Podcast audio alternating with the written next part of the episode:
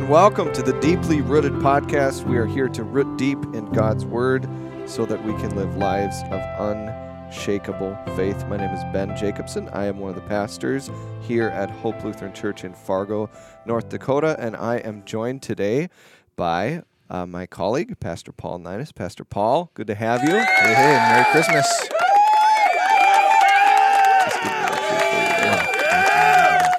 Merry Christmas to you. It is Christmas time, and it's an exciting time. We're working through kind of the beginning of Luke's gospel, Luke's account of who this Jesus was, and he tells us that that he sat down, he decided to write an orderly account so that uh, the certainty of of the life of Jesus would be made known. And so we're getting to look at the details. And in this case, and in many cases, probably every case in Scripture, the details are important. And Luke gives us lots of details. And so we'll kind of start to sift through those. But before we do that, one of the things I've been asking all our pastors when they come on during this time of the year is what is a, a favorite Christmas tradition or a favorite Christmas memory that you have? Well, I think is my mom making cookies as a child. My mom and uh, uh, and, and, my best friend's mom. Uh, I remember one year got together, and I don't know what it was that they were having a massive Christmas bake sale or something, but they cooked literally for three days and filled every single square surface, square inch of the house, flat surface, with cookies. And my friend and I just ran around and played and sampled sampled cookies and every type of cookies. But the one uh, that I look forward to uh, every year is uh, my my family is primarily Finnish ancestry, mm-hmm. and uh, there's uh, this Finnish star cookie. Or it's shaped like a windmill. Windmill. It's got a prune filling, and it's called joulutorttu. Mm. Um, I'm probably killing that Finnish pronunciation because I don't speak Finn. But uh, they're just these prune filling. Yeah, they're they're like a, a white flaky crust that's folded into like a windmill shape, and and there's this sweet prune hmm. puree in the middle of them, and you bake them, and they're buttery and they're they're delicious, and they melt in your mouth. And hmm. my mom makes sure that I get some of those still to this day, and I'm 47 year old boy. That's good. Yeah, it's good to have those traditions. Joulutorttu. Oh man, yeah. There's so many good cookies at Christmas time. There are. Oh, but I've not had that one. Maybe someday I will. I'll get you some. Yeah. okay. That's fun. I'll, uh, hook, I'll, hook, you up. Yeah, that's what I need. I need. I see. You need some more. I cookies. didn't even know that I needed it, and here Everybody it is. Everybody needs some more Christmas cookies at Christmas. Yeah, but that specific cookie. Yes. I, uh, yeah. You did not know. Uh, yeah, that's great. Okay, so we're gonna read from from Luke two. We're gonna start at at at uh, verse forty one, and we're gonna read about boy Jesus when he's 12 years old. And so we've gotten some different glimpses of, of Jesus in his early life here on earth, and this is a very specific one. So we'll read that now. Every year, Jesus' parents went to Jerusalem for the festival of the Passover. When he was 12 years old, they went up to the festival according to the custom. After the festival was over, while his parents were returning home, the boy, Jesus, stayed behind in Jerusalem. But they were unaware of it. Thinking he was in their company, they traveled for a day. Then they began looking for him among their relatives and friends. When they did not find him, they went back to Jerusalem to look for him. After three days, they found him in the temple courts, sitting among the teachers, listening to them and asking them questions. Everyone who heard him was amazed at his understanding and his answers. When his parents saw him, they were astonished. His mother said to him, Son, why have you treated us like this? Your father and I have been anxiously searching for you. Why were you searching for me?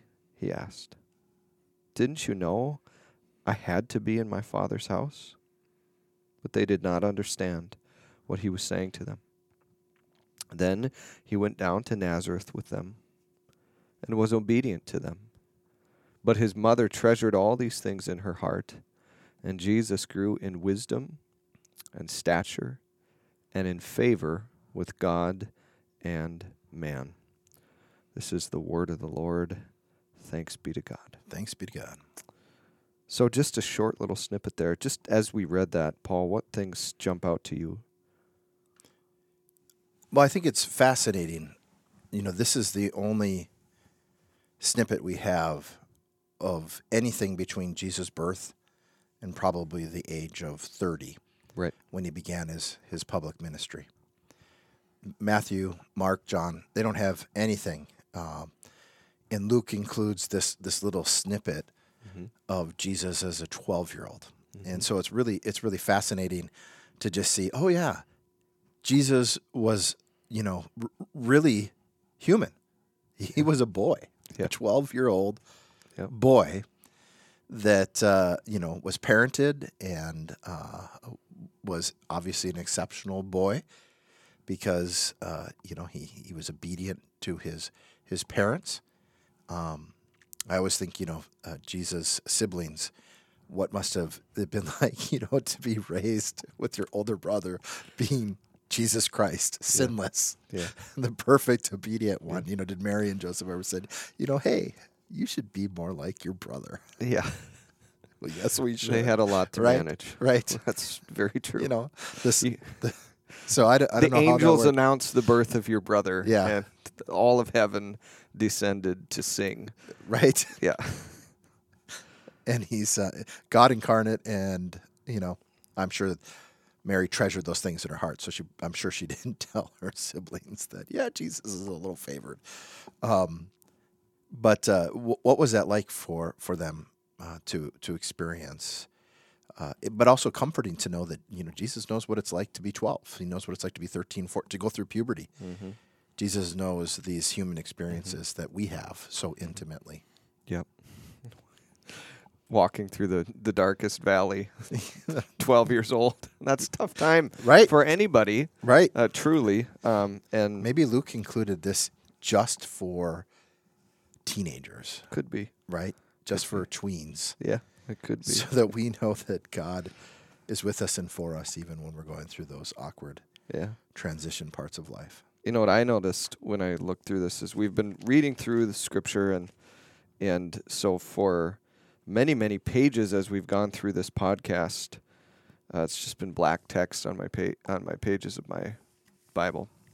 But the Bible that I have has the words of Jesus in red, and there Red letters. Jesus speaks his for the first time Ah. that we see, and he asks or he says to his mother, "Why were you searching for me? Didn't you know I had to be in my father's house?" I think that's an interesting opening line for our Right. Lord.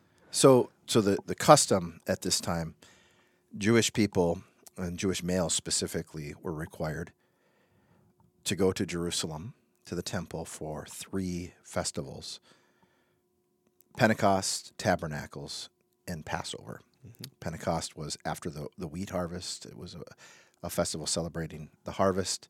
Tabernacles was a festival that was about remembering the time they lived in tents during their wilderness wanderings from from their freedom from Egypt before they entered into the holy uh, land. And God lived in a tent, he, the tabernacle. He Right. tabernacled, dwelled among them.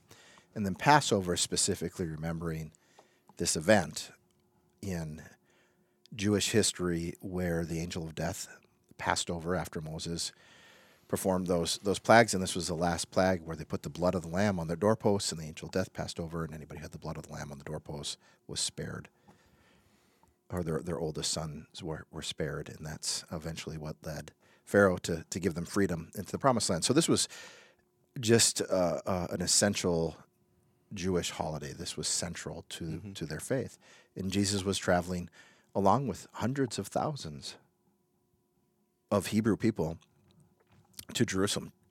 Imagine being able to go back to Jerusalem during that time. Yeah, I can't imagine. Oh, I mean, it just must have been a, a festival unlike any other. Crowded streets, noisy, smelly, lots of, uh, you know, singing and shouting and, and celebration as people jostled with one another and, and tried to get their way. It, you can imagine it'd be awfully easy to probably lose track of Right. of, of who you were. The, the other thing that I think that's important to understand for context, because you may look at this and say, okay, you know, is Jesus smart enough to his parents? right? You know, "Oh, didn't you know oh, it was in my father's house? You know, Mm-hmm. Uh, have you ever lost your child for more than five minutes Yeah. in a public place? Yeah. It's Terrifying. just yeah, it's panic. Three days. Yeah. Imagine like the state fair or somewhere like that. Three days. It says that they they looked for Jesus. Probably the worst thoughts in in their head. So you know, this was a different culture and society that would have allowed a twelve year old that type of independence. But it makes sense when you understand historically.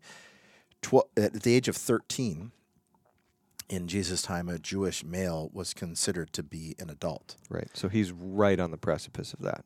Correct. And so, uh, and in fact, later on uh, in the in, in history, in the 14th century, out of this comes the tradition for Jews that they celebrate today of bar mitzvah, which literally means son of the commandment. And at their bar mitzvah, they they take on the responsibility for their own sin. Before that, 12 and under, your father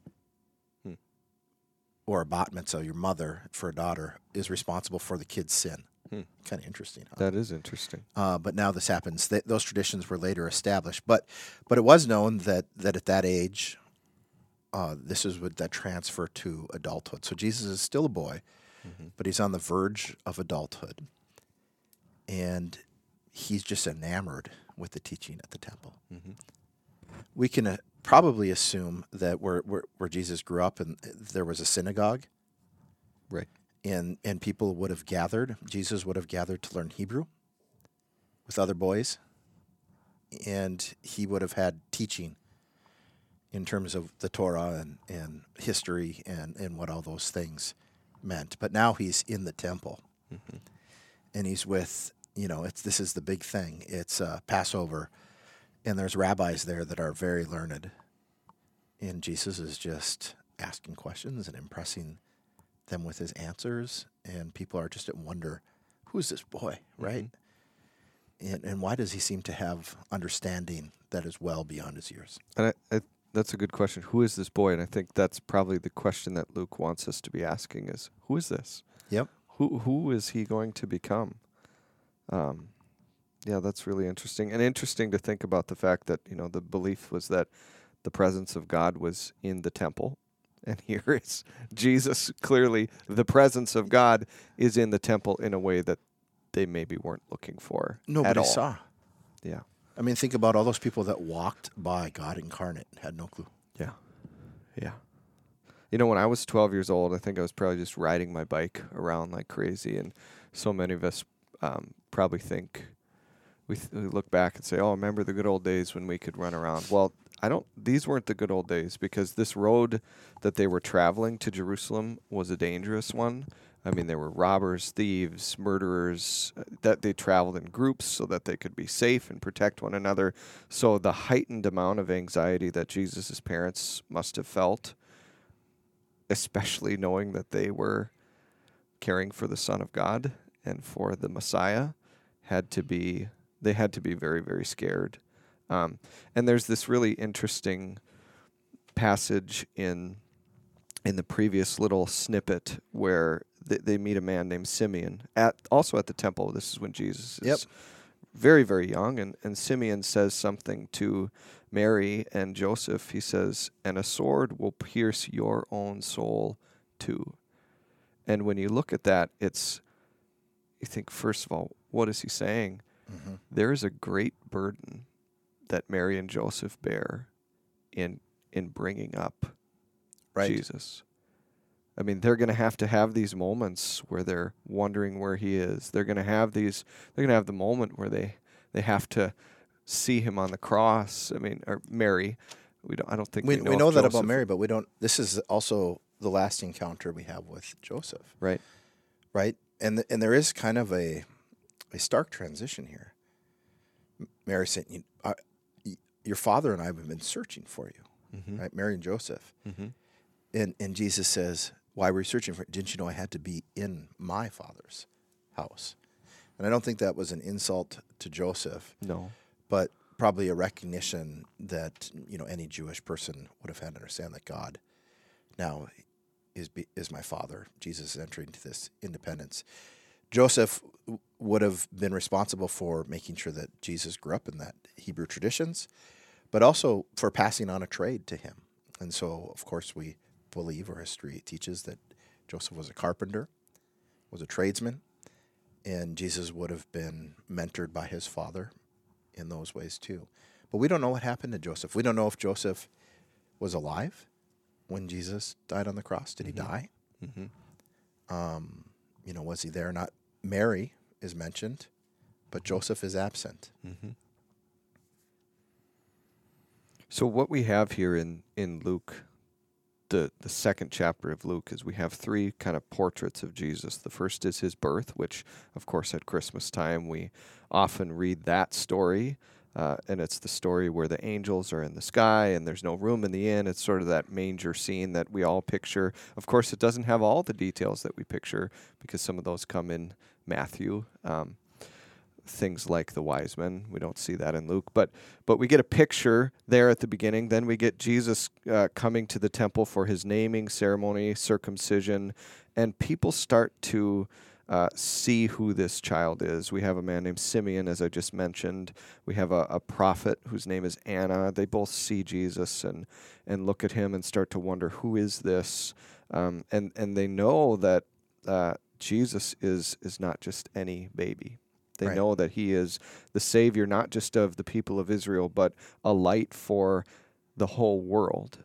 Uh, and then we get this other picture of, of Jesus here at the temple as he's older, and they start asking questions. People are astonished by him. They start wondering, who is this boy? And I think it's so interesting to think that here we have a boy who is God and also human we believe uh, that that Jesus is, and I'm going to pull out a fancy word, and we can unpack it, but the incarnation that He is God with flesh on, the human Yep. form. Why is that important? Well, I believe it. It's important to, because we understand that the implication of what happens then when that God, man, dies on a cross. Mm-hmm. That if if Jesus was just partially divine, Mm-hmm. right? If we didn't have this understanding of the Trinity, then, then that it diminishes what God is accomplishing in terms of our salvation Mm-hmm. on the cross.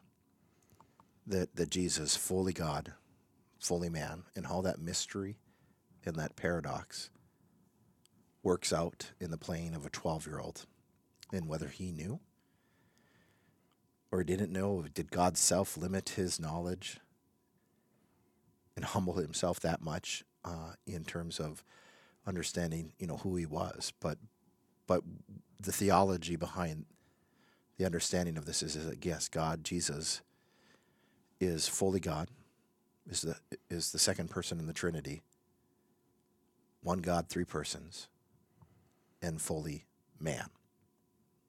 And so Jesus fully understands what it means to be human, except for that he was sinless. And he is divine. He has all power, might, and strength. And in that divinity and in that humanity, lays down his life for the sin of the world. And here in these verses, we see we see both of those things. We see Right. His humanity. We see His divinity. But we see this also divine because he's asking questions that no one was asking. He's got responses that no one else has. Right. And he and he goes back home and he grows in wisdom and stature and in favor with God and man.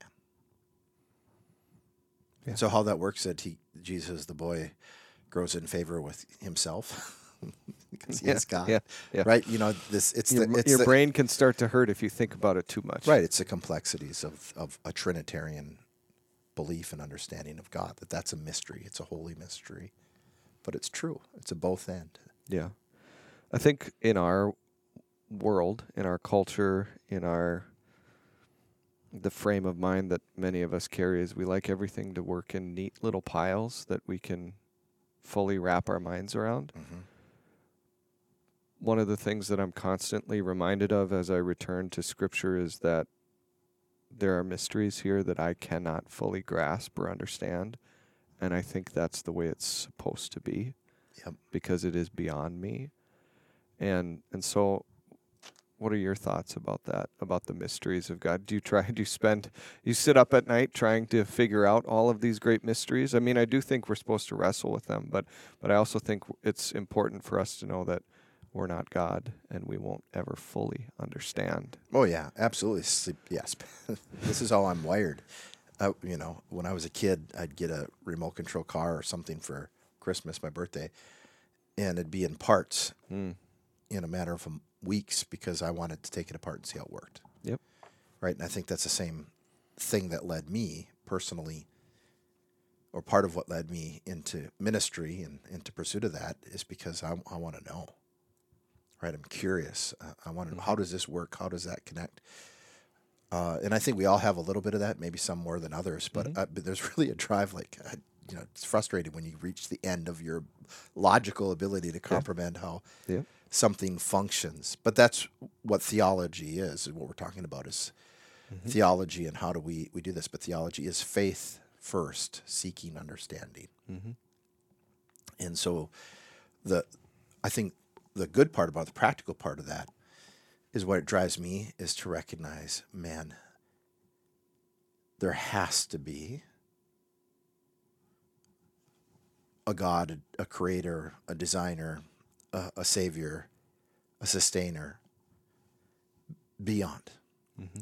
Because there's just things about this world and the mysteries of this world and the mysteries of, of scripture and God that, that I, I reach the limits of my intellectual capacity and my ability to understand and to and it leads me at least to a place of trust and a place of humility to recognize my you know we're I'm limited I am weak but he is strong right? I can't contain this mystery this knowledge. Such knowledge is too wonderful for me. Yep. and and that's both a, a, a humbling thing but also a very beautiful thing because then to know that we have a God that does contain it and hold And we it, don't have to. and we don't have to. Yeah.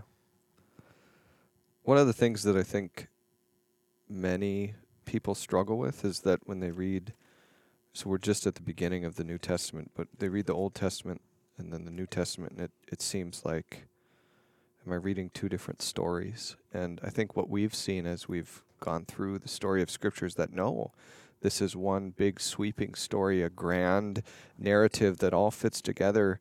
And here, I think it's pretty clear that that Luke wants us to realize that this is a story that began long, long ago. He makes all these references to to Abraham and to uh, the the people of God before this. Jesus grew up in this tradition. Jesus knew so very, very well the story of God. And so I, I just think it's important that we just pause and say, this is another chapter in that big story that we have been going through. Yeah, the the overarching narrative of what God is doing for us Mm-hmm. in Jesus Christ. Yeah, I mean, when you go into the next chapter, Jesus is baptized.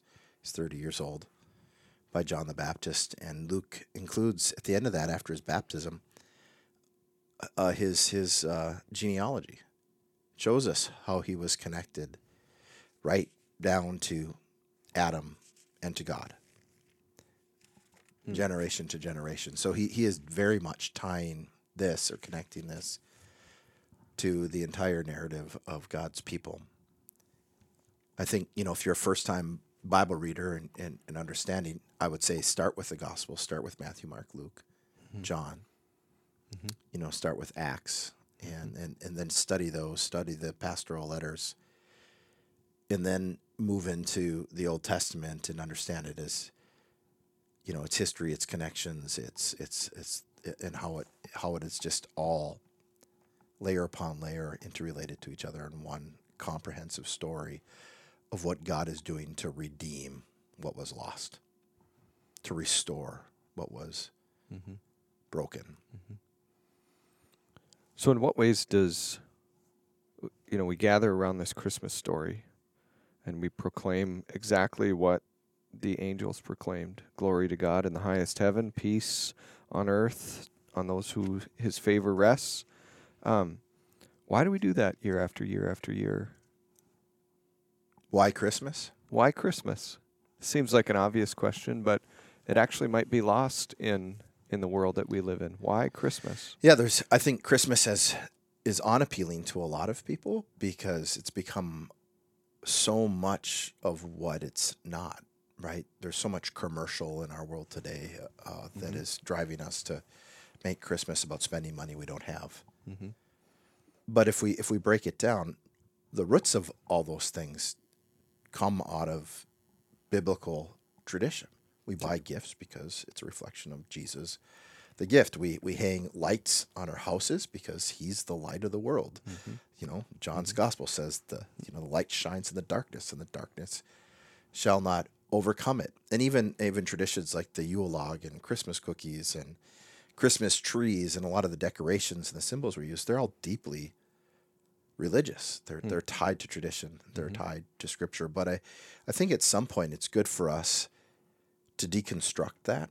I know it's been good for me and just get to the the true implication of what has happened. What what do we have recorded in the gospels about Jesus' birth? So I say the first reason to celebrate Christmas is because it is recorded in scripture mm-hmm.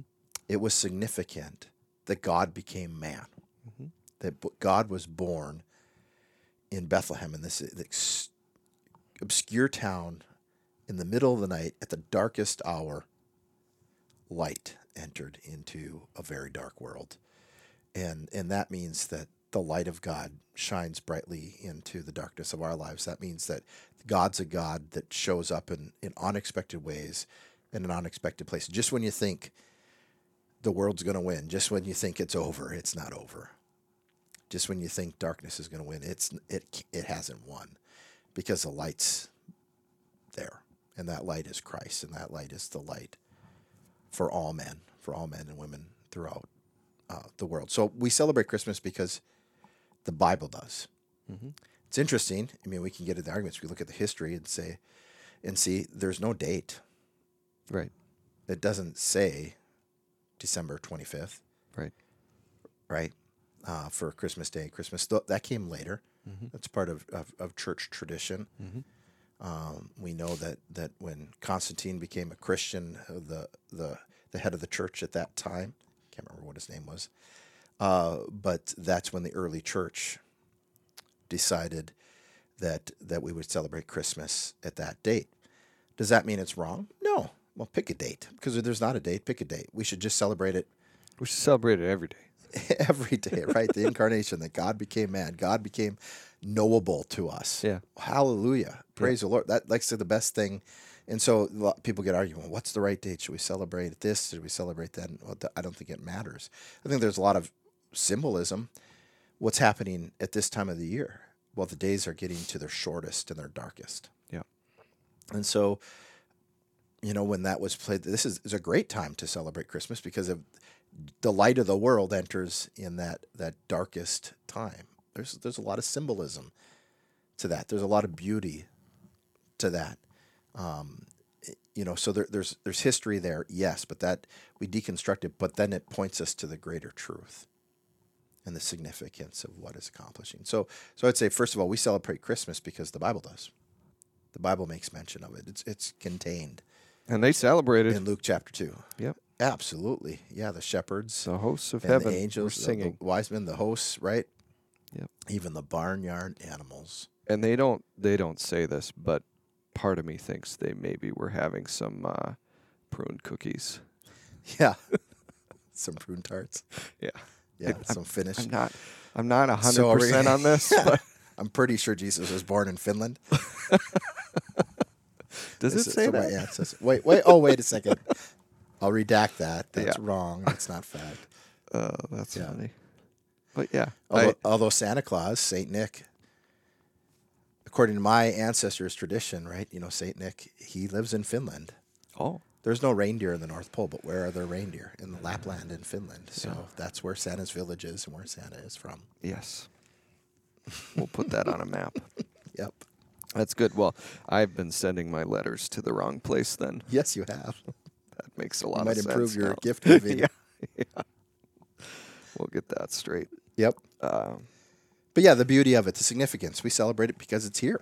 But I actually think I actually think that's an important question for all of us to ask this time of year because we get so caught up in all the extras. I do it, you know, I'm sure you do it. All of our families do it. We all know people who are kind of drowning in Christmas and and to always step back and say what's at what's essential and what's at the core of what we're doing Yeah. is This arcan- incarnation that, that Jesus became, incar- he became carnal, right? To break this word down, incarnate, you know, carnality, flesh. Mm-hmm. Uh, God put flesh on. That's what incarnate would, would technically break down to me, mm-hmm. probably from its Latin roots. Mm-hmm. So we know God is with us. He was one of us, knowable, personal, intimate. That means God is not an obscure God that's just out there somewhere in heaven looking down on us and distant from our experiences and our suffering and our from our dark nights when we think there's no light is shining. No, Jesus is right there in it with us, for us, loving us, guiding us, calling us. That's that's good news. it's very good news. In all those traditions, I think what we it doesn't mean we, we don't celebrate them No. or participate in them. You may if if they're a tradition where you think for your family that it's not of God and it, and it's opposite and it's leading to something that's not healthy, yeah, well then axe it, Yep. right? Yep. but uh, but if it is it is something that that points to the the real story, the original story, to Luke chapter two, and it edifies. If Christmas lights, if you can put Christmas lights on your house, not because you're trying to be the coolest person to show how much money you can spend and compete with your neighbors about how shiny and bright and awesome your house is. But if you're putting up Christmas lights because you know that this represents the light of the world entering into the in, who was born on the darkest hour, go for it. I think we race to Christmas and we get to Christmas and we take a breath and it's almost like it it's it's the end but it's not the end. It is the beginning. Yeah. And so I would encourage all of our listeners to see it that way, to remember that what is the baby? What is a baby? A baby is the the beginning of a whole new life. And it, as we can see, Luke shows us it's a whole new life for Jesus, who is growing up, but it's also a whole new life for every single one of us because it is in his life that we find ours. And so keep listening. Keep listening. We will be back again next week with our next podcast. If you want to know more about Hope Lutheran Church, visit us at fargohope.org. We'd love to have you share, like this podcast, and bring more people into listening as we make our way through the story of Scripture. And in the meantime, stay deeply rooted.